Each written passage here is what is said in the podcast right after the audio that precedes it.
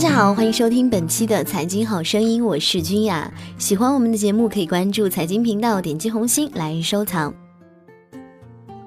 近日，二零一五年上海市国民经济和社会发展统计公报中一组数据令人惊异：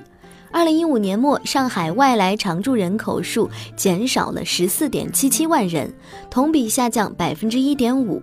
其在全市常住人口中占比下降了零点五个百分点，降至百分之四十点六。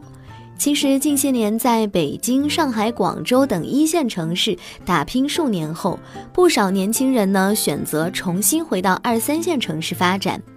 被舆论称为“逃离北上广”。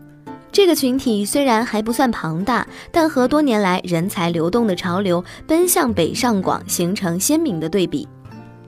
北上广坐享中央政府在政策、财政等多方面的优惠政策，成为中国自由市场经济的亮点城市。相比官僚、人情和僵化体制束缚的大多二线城市，北上广是梦工厂，是年轻一代中国梦的承载。然则北漂的苦，北漂的累，北漂说起来都是眼泪。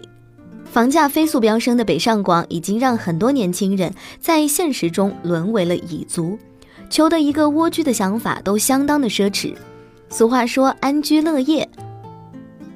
全国人民看上了一线城市的发展机会和前途，却忘了涌进城市的人数和能得到工作的几率成反比。本来竞争就很激烈的北京、上海、广州，却又受到经济低迷的影响，就业机会越来越少，不安定感和危机感越来越强。气人的户口，要命的户籍。一个一九五零年代旨在限制公民迁徙自由的荒谬法规，迄今仍压抑着中国社会的活力。不说什么违宪之类的专家之言，这个荒谬的制度令公共服务分配更加不公。孩子入学，老人养老，纳税就一样交，享受公共服务就没门。的确，在北上广，只要有钱有时间，应接不暇的休闲活动足可以打发多余的时光。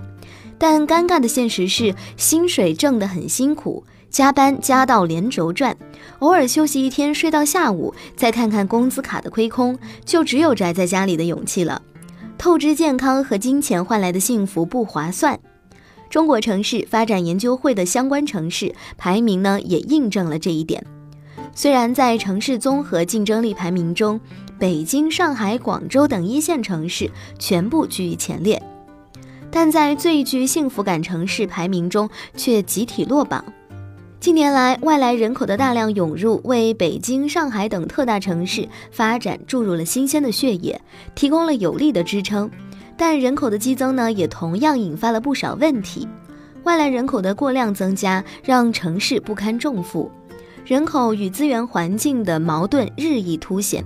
城市病呢也越来越突出。比如说，城市公共基础设施跟不上，教育、医疗、住房、社会保障等公共服务也无法满足新增人口的需求。一些流动人口聚居区居住环境恶劣，隐藏着安全隐患。有学者预言，我国将进入城市病集中爆发期。且不论这一预言正确与否，但我国城镇化过程中确实存在着一些误区，需要引起高度重视和深入的思考。城镇化不仅只有高速度，人们习惯于将城镇化速度作为城镇化的重要衡量标准。然而，近年来我国的一些大城市相继出现城市内涝、道路塌陷、水污染等安全事故。警示着我们不能片面地追求城镇化速度。如果为追求速度而对城镇化建设问题进行简单化、低标准、低成本处理，难免留下安全隐患。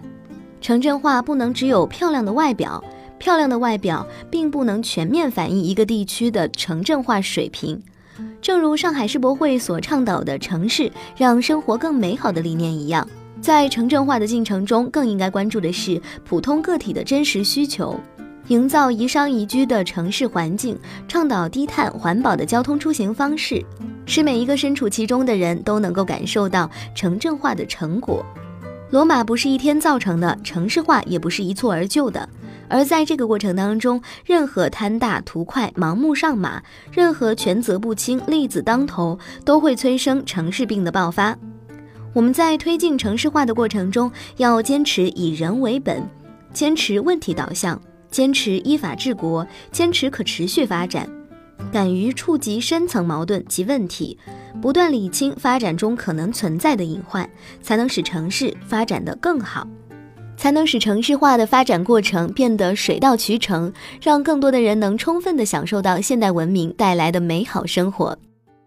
好了，以上就是今天财经好声音的全部内容，感谢各位的收听，我是君雅，我们下期节目不见不散。